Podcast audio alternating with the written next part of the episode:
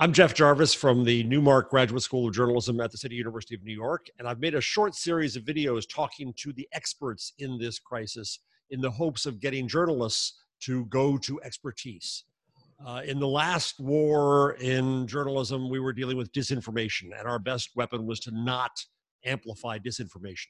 Now, our best war in this war, I think, in this crisis, uh, it's a war against ignorance, sometimes innocent and just misinformed ignorance. And our best weapon in that is expertise. So I wanted to talk to some of the experts in this crisis and find out how we as journalists should be interacting with them. Today, I am delighted that I have Dr. Emma Hodcroft, who's one of the first experts that I connected to on Twitter because she's doing brilliant work you'll hear about in a second, but also is excellent at explaining things to us, the ignorant, uh, in the public.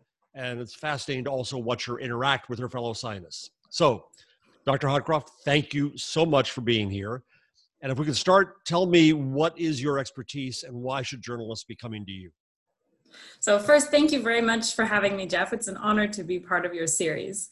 Um, so my expertise is what I call molecular phylogenetics. So what this means in short is that we take the genetic material out of the virus and we look for tiny changes in that genetic material these are mutations, but it's important to note that these mutations aren't what we think of in like movies where, oh no, the virus is mutated and everyone is going to die.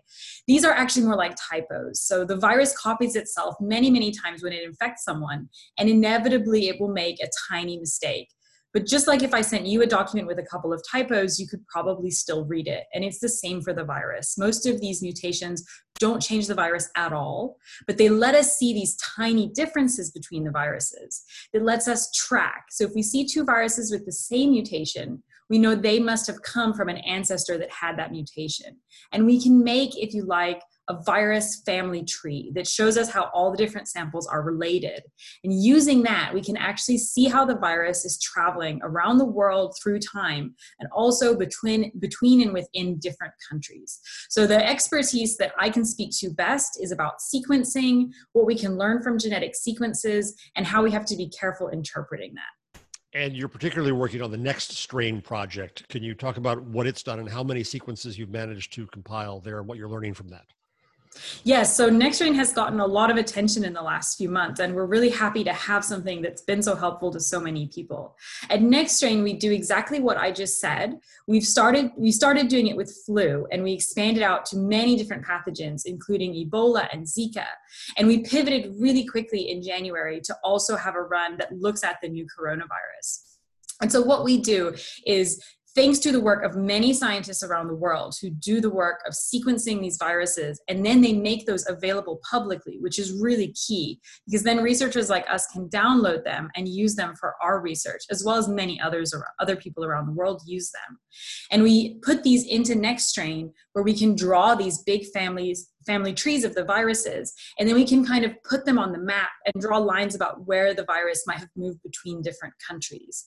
And so at the moment we actually have over 5000 uh, virus sequences which is really incredible. We've never had this many sequences of a new virus so quickly after the virus has has been discovered. And it's really a testament to how amazingly well scientists have done in this epidemic at working together. It's been incredibly heartening to see and so, for example, what are you seeing about the geographic uh, lineage of the virus that hits various parts of the United States? Since we're American, I'll, I'll um, be uh, self centered and ask that. Yeah, so we we can look at a couple of different levels at, at kind of the geographic resolution of what we can see for the virus. And for example, with the United States, one thing that we can see that has been in the media a little bit in the last few weeks is that we can see that there have been multiple introductions to the US. So there's not one single country or, or place, either China or Europe, that kind of can be blamed for introducing the virus to the US. It's probably been introduced multiple times. And we see this with pretty much every country that we have a substantial number of sequences with. Um, this virus has really traveled the globe probably a few times by now. It's hard to overstate how quickly this virus spreads. And so every country has just about given it to every other country at this point. It's also important to note, though, that within country uh, spread has been really critical. So we have a paper coming out very soon in Cell where we actually looked at this and looked at how much we can estimate from the genome sequences how, how important international versus domestic spread was in the US. And domestic spread was really key here. It's unlikely that the travel bans that were introduced made much of a difference because the virus was already here and spreading in the US at that point. And it was really time to turn inward and look at what we could do to stop stop spread locally. Uh, I should add, what's the institution you're associated with and where are you physically? Um, so I'm associated with the University of Basel here in Basel, Switzerland. So you're thus seeing media coverage. I mean, we can see everything on the internet anyway, but you're seeing, I think, the sense in Switzerland and the sense in Europe versus media coverage in the US. Uh, I'd like you to be a media critic for a moment and and look at what you think we in journalism uh, as a whole have um, let's start with the bad news. Have gotten gotten wrong done badly. Yeah so i've i've had i I've, i certainly have never had as much um, contact with the media as i have in the last few months. It's been a really interesting interesting experience and in general a really good one. But i have had a, a couple of disappointing um, experiences mostly with um, well on a personal level kind of ill prepared journalism, which um, where people, as as you yourself focus on, people coming to me with the wrong types of questions for my expertise, and really trying to get answers to questions that I am not best placed to answer. But on a more general scale, I've also been a little bit disappointed in um, some of the coverage surrounding, in particular, papers and scientific studies that are not very well founded. Um, in recent week or so, we've had, for example, this PNAS paper that has been picked up by a lot of media. Now, I think this is a hard one because PNAS is genuinely a reputable journal. So it's very tempting for journalists to cover this because in general papers in PNAS are quite reputable. This one is an exception to that rule and unfortunately it's spread a lot of misinformation about the virus. Um, and I'm a little disappointed that I haven't actually had much contact with the media at all about clearing this up. What was the subject of the paper? So this paper was um, some people who have looked at the genetics of the virus, which is exactly, of course, my area of expertise, and they've tried to do something similar to what we do, but with quite a different method that's really not as well respected and is not used by anyone who's really actively working in this field right now. Then they've gone a little bit further and drawn some conclusions from that output, which are quite questionable. So they've divided the virus into different groups, three different groups, A, B, and C, and they've made implications that these groups are functionally different, that the virus is behaving differently in these groups. And we don't actually see any signs of this at all with our analyses or many other people who are analyzing the same data. The virus is actually really similar at this point. If you take the two most different samples, they're only different by about 40 differences and that's in a genome of over 29,000 bases. So 40 over 29,000 is actually really, really similar. And on average, they're even more similar than that, more like 10 or 15, 20, 20 differences between two strains if you pick them at random. And we don't see any indications that any of these changes have changed how the virus behaves or how it infects people. So trying to say that these, these different groups these ABC are different is in itself misleading. Unfortunately, the authors have then gone a step further and been in the media making some associations with ethnic groups and adaptation and this kind of thing, which is really troubling on many, many levels. But again, we have absolutely no evidence that this is the case, and we wouldn't expect it to be this early in the virus's uh, evolution, where it's just come into humans. So I, I, want to come back a little later to the to the the fascinating um, open information ecosystem that's developing around medicine. I'll come back to that, but let's just stay on this case for one second. Mm-hmm. Um, how should we operate? So when we see something like that uh, as as reporters and um, don't understand the dynamics well enough, yes. Uh, what should we do on our end and what are you doing on, on your end i mean are you going on twitter in that case of that paper and disagreeing so that we can find you and say that there is a different view uh, how how should these two worlds interact yeah, so there's quite a few people actually that have been on Twitter about this. Um, I don't think it would have been too hard to find to find a few of us. I do think this really underscores the importance of when covering a paper to reach out to other scientists that are not involved in the paper and get an idea how is this being received by the wider scientific community? Because in this case i really think if you'd reached out to any number of people who work at all with sequences of phylogenetics you would have realized very quickly that the angle for this paper is one qu- quite critical because most scientists in the field disagree absolutely in, unfortunately, a lot of the, the journalism I saw surrounding this paper only talked to the authors, and of course, they're never going to give you the critical side of their paper. That's that's not their job. But I haven't really seen any that reached out to the rest of the community. In this case, I don't think it would have been too hard to find someone to, um, on Twitter. There's a lot of people being active right now, or to find someone who could have pointed you in the direction of, right. of one of us who works on genetic sequences one of the things that I've heard in response from from at least one journalist was that they reached out, um, but they didn't get an answer in time. I know that this epidemic is moving really fast. Um, on the other hand, though, I think that we all have a responsibility right now in this pandemic to make sure that the information we're putting out there is correct because so much of it goes on to fuel infor- disinformation, which is harmful and causes panic and causes people to disregard health and government advice. So, if it takes an extra 24 hours to make a more accurate piece, I really think that has to be where we lie. We have to put good information out there so that we aren't hurting people and stopping the most effective controls from being in place. So I said at the beginning of our chat that I'm more concerned now with amplifying expertise than worrying about disinformation, though I don't mean to diminish the power of that and the danger of that. So because you work in such a complex and technical area that most of us don't understand, uh, I suspect you're seeing some, whether it's um, uh, innocent, well-meaning misinformation or it's disinformation, uh, out there. What are some of the frustrations that you see in general, besides that paper, but just in general presumption in media that you wish you could correct? So I, I, definitely think that working in phylogenetics and working with something as beautiful as NextStrain does open us up to a little bit of, uh, of, of, honest mistakes.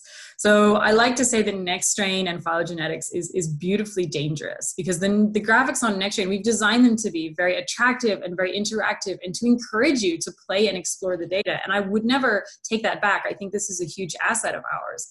However, on the other hand, uh, when you click around and you start looking at this, for example, you'll very easily find instances where a sequence from Germany and a sequence from Italy connect to each other. And it's really tempting to find a story in that, to say, wow, this Germany must have gone to Italy and infected someone, or the other way around. But of course, it's really really important to keep in mind that we have 5000 sequences and that's amazing but that's an absolute drop in the bucket compared to the number of cases worldwide. We have many many more people who haven't been sampled than that have been sampled.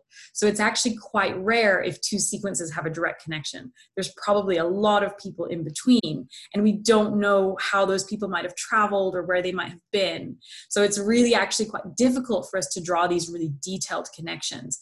But this is a really easy thing for people who are exploring our tree to fall into. And I've seen quite a few instances where people misinterpret this. And it is somewhat because it is so accessible and so beautiful that these stories are so tempting. But unfortunately, they're often also really wrong. Um, what stories are we missing?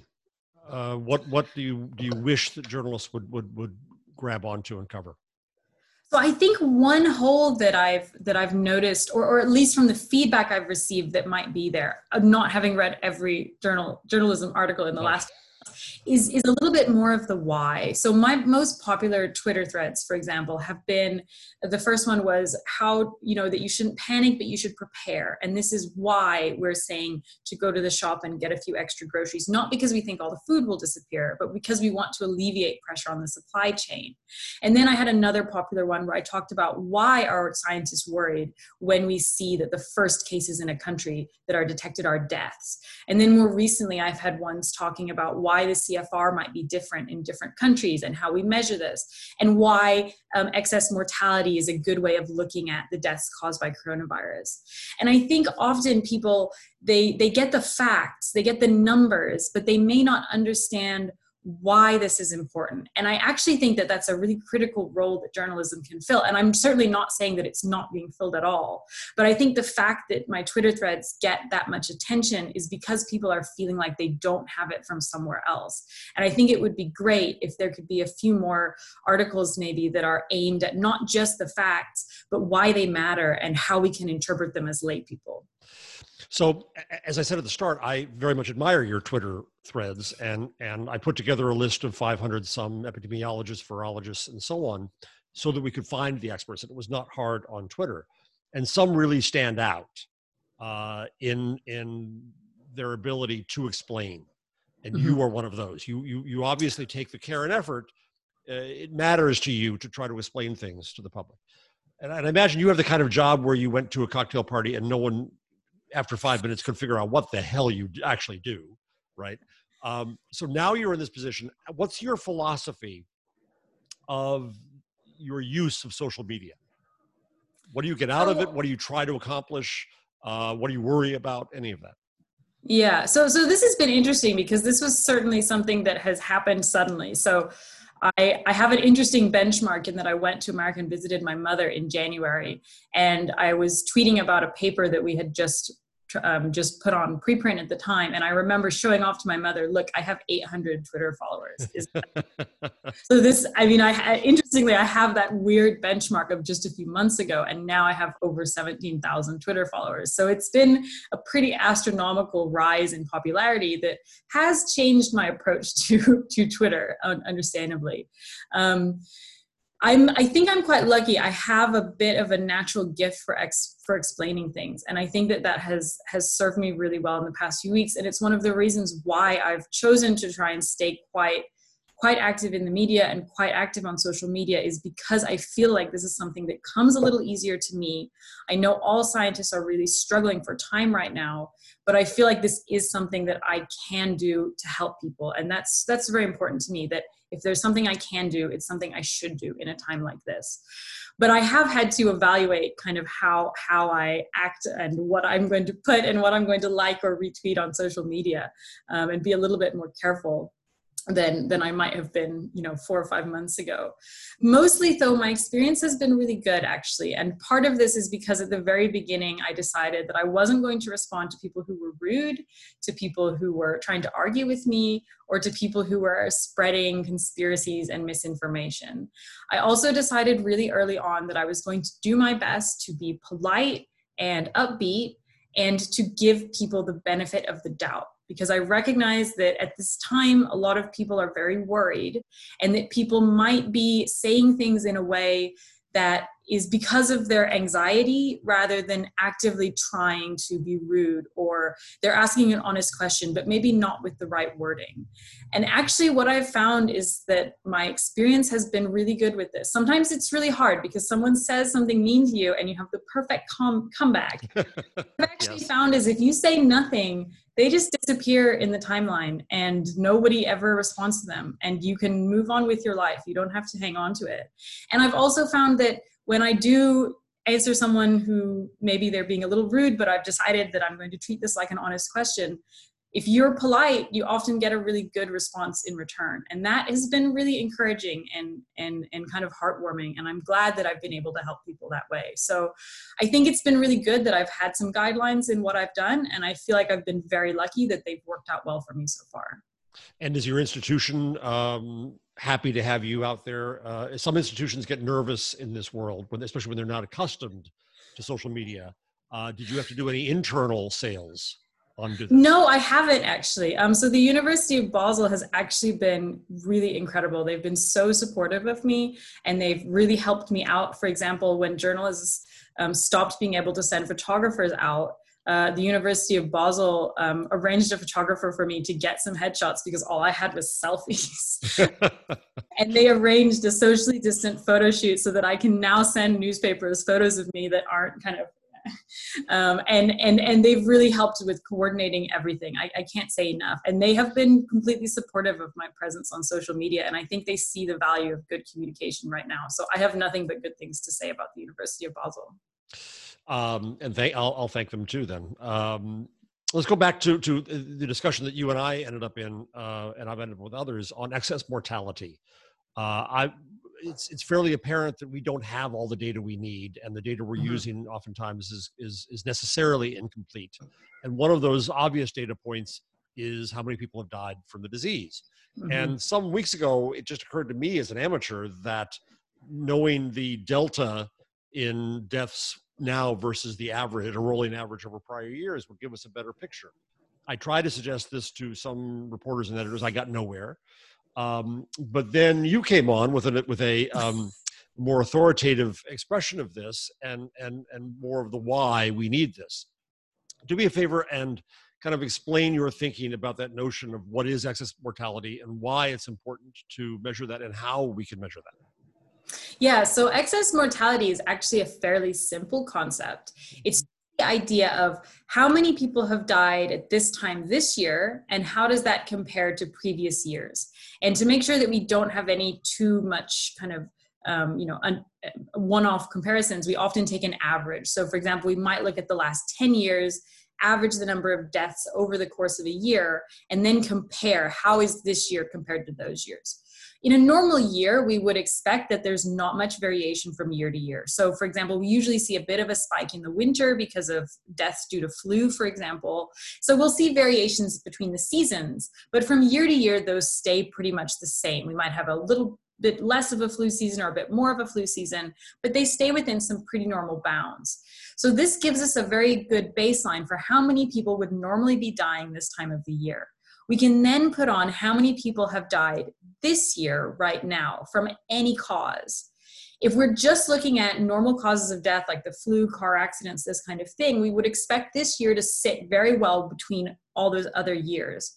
But what we actually see is a really big spike in the countries where we have this data we don't really think that anything else has changed. There are no other unexpected wars or disasters or anything like this happening in westernized countries or really anywhere in the world that wasn't going on a few months ago.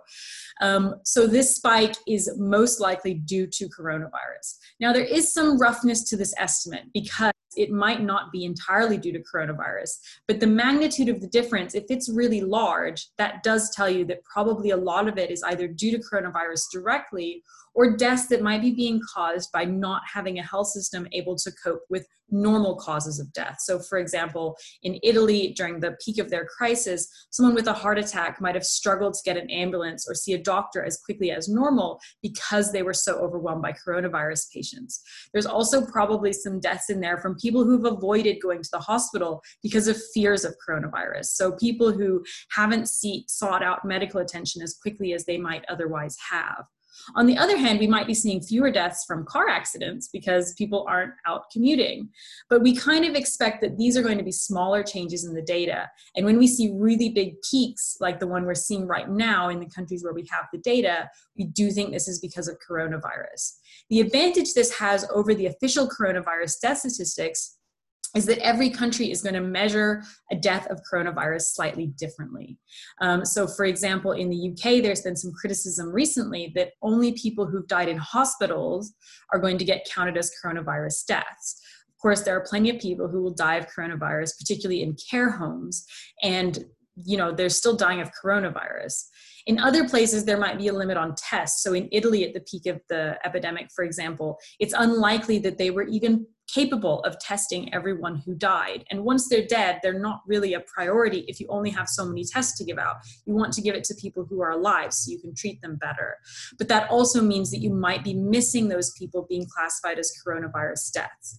When we look at just all cause all cause mortality and compare that to previous years we get around any of these differences in what is a coronavirus death and can just see that there's a really big peak right now that's most likely due to coronavirus and what strikes me is this is a, an area where maybe journalists could help. Uh, at the Financial Times, uh, John uh, Burn-Murdoch has been doing a great job with his with his graphics uh, yes. of this. And and when you had contact with him, because he, so he's trying to get good data, better data out of countries around the world to be able to do this. And so the fact that he cares uh, means that maybe journalists could be helpful in eking out those numbers. Are there any other data points that you think are critical where journalists uh, could or could not help, but that you feel are necessary and we're not getting good enough data? I mean, I actually think that in general, journalists have done a really good job. I mean, like the Financial Times numbers website, that's really incredible and it's really useful. And the fact that they've made this publicly available, so it's not part of their paid content, is also really critical because it means that more people can make use of it.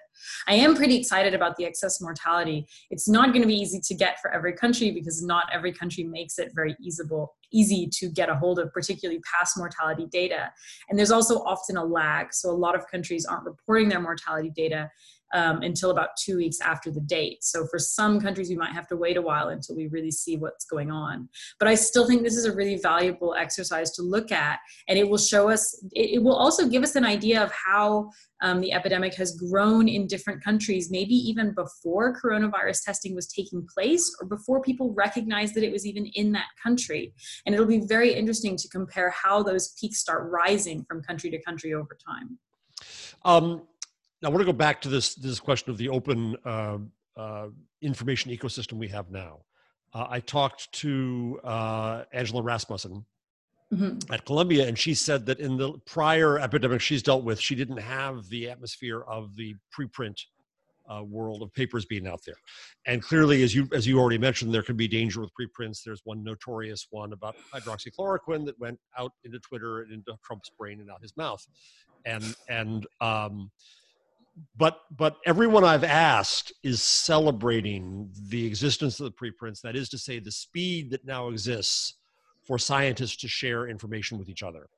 Um, and and as a young scientist yourself, coming through different presumptions about how the information ecosystem works, I'm curious for your perspective on um, the freedom and and speed and flow of information that is now occurring, especially in this crisis. Yeah, so I am also another voice in favor of the pre-printing and the and the open sharing of science. Um, I've been an advocate of this since before this pandemic. I think that open data, open science, and open papers make for better science because it means that your information is out there sooner for other scientists to take advantage of, but also to critique.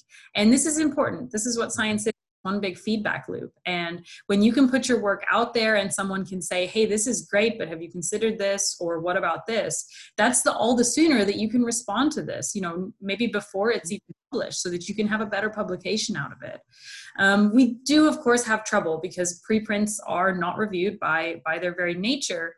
And so it does mean that we're going to get some bad papers out there. But I think a really good point that a lot of scientists have made is that the role of preprints has actually worked really well here. We had bad preprints and they were immediately called out and put down very publicly.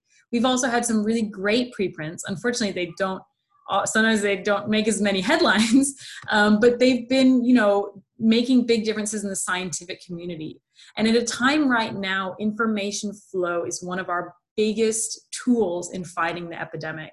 The faster that we can all share what's happening in different countries, what works, what doesn't, what the latest research says, the faster this can be put into policy that will save lives. And I'm really just really glad that people are recognizing this and that people are willing to work towards this for a greater good. And I have to say, in academia, our our pressure is is a little bit in the opposite direction. We are our worth is measured in our publications and uh, there can be some pressure that it's better to wait and do a big publication, even if that takes longer, rather than putting that information out there now. And this is, of course, what we use to get jobs and get grants. And it does take some encouraging to get people to feel like it is worth it and it is not going to hurt their career or if it is it's, it's still worth it for the greater good to put this information out there sooner. But it, it is a bit of a fight given the current incentive system that we have in academia. But i'm so so so happy that so many academics have embraced this right now to help fight against this virus. What is your professional status at this point? Are you a postdoc? Yes i'm a postdoc and my contract formally ends in november. So i feel So, so um, that's interesting. How how how does this in yours in yours? So when I started the first three interviews, someone said, "Well, get someone young," and I said, "I'm trying to get uh, uh Dr. M. Hodcroft, so I, uh, uh, younger than the others I've talked to." Um, but that does have a, a very different set of uh, incentives and worries as to where you are in your career versus others. Uh, I'm guessing this is going to be helpful to you. In fact, in fact, my kind of last question here is, if you don't mind being a little bit personal here about what it must be like to be in this obscure field, to, to my view, and suddenly you're in the center of all of this. On the one hand, it has to be terribly fascinating and exciting. On the other hand, sobering. Um, and on the other hand, you've got a career to worry about as you go forward. How do you just kind of eh, have a out of body experience seeing your own life and career in the midst of this maelstrom? Yeah, so you're right. It's been a really interesting experience because, in general, people are not super interested in molecular phylogenetics until now. Um, but I'm I'm really hopeful because I think that actually, if if if I may for a moment, I actually think we're at a very interesting point in what we're going to be able to do with with, for example, viral genetics. Sequencing is now becoming more affordable and it's much easier and faster for people to do. Before I worked on coronavirus, I worked on a virus called enterovirus D68, which is exactly the level of interest that most people had in my field beforehand. But this is actually a really important virus that has caused paralysis in young children in the last few years. It comes back every two years in Western countries, which in itself is very interesting. And it seems to be a little bit inverse of coronavirus in that it affects young children and it seems like adults might actually carry it but kind of without symptoms which is kind of the opposite way of what we think of the new coronavirus. But the point of this is to say that what i've learned about enterovirus and how it moves through the world is very informative for working with things like coronavirus. And i actually think that we're on the edge of where we're going to be able to start monitoring more of these boring viruses, the common colds and these kinds of things, but they come back every year and they're really common. So they're an amazing tool that we could be using to learn about viruses in general, how they move, how they move between different populations, why they come back every winter or every two winters. And I'm really hoping that this will fuel funding and interest for studying these more common viruses over long time periods so that when the next pandemic comes, we really have much better information under our belt for understanding viruses in general, how immunity works, how long it lasts and all of this is critical when it comes to fighting a pandemic, but we can't do that virus, that, that research fast enough if a, if a new virus has just arrived. Um, as a young researcher, I would definitely say this has been interesting. Um, I have not done a lot of the, again, it's a little bit personal, but I have not done a lot of the things that I had been planning to do this spring as far as apply for jobs, apply for grants, and kind of figure out what I'm doing after November and to some extent i've i've made peace with this now but at the beginning of this outbreak this was really stressful because it feels like if you can contribute during an epidemic that is what you should be doing. And i think that what i've done is important and i feel like personally for me i couldn't have made a different choice morally. But it is also difficult to in the quiet moments think about okay i've helped the world today will I have a job in November? it's not the kind of pressure that helps you sleep during an otherwise stressful time. I do think in the long run, I'm hoping that this will have helped um, in a career sense. I mean, we've applied for grants to continue studying coronavirus, and I'm hopeful that we'll be able to get one of these and that I'll be able to continue both this work and my previous work with enterovirus and other viruses. And I do hope that this is a bit of a a bit of a, an encouragement for funding agencies and people in general to take note and hopefully fund more virus research, which I would, of course, be more than happy to contribute my expertise to if possible in the future. Um, so it's it's been an interesting experience, but I think in general, at times like these, you have to put forward what's most important, and that's kind of the global good, and have faith that the world that we live in it will come out good in the end. Well, and on that note, I, have I've kind of buried myself in my Twitter list of of experts watching doctors communicate with each other and with the public, and it is the one thing that gives me hope: science. And so I'm grateful for the work you do and your colleagues do because the fact that you have many years ahead of trying to work on these uh, difficult puzzles uh, gives me hope. And so thank you for that, and thank you for your time today. I'm I'm very grateful. Well, thank you very much for having me, Jeff. It's been wonderful to speak to you.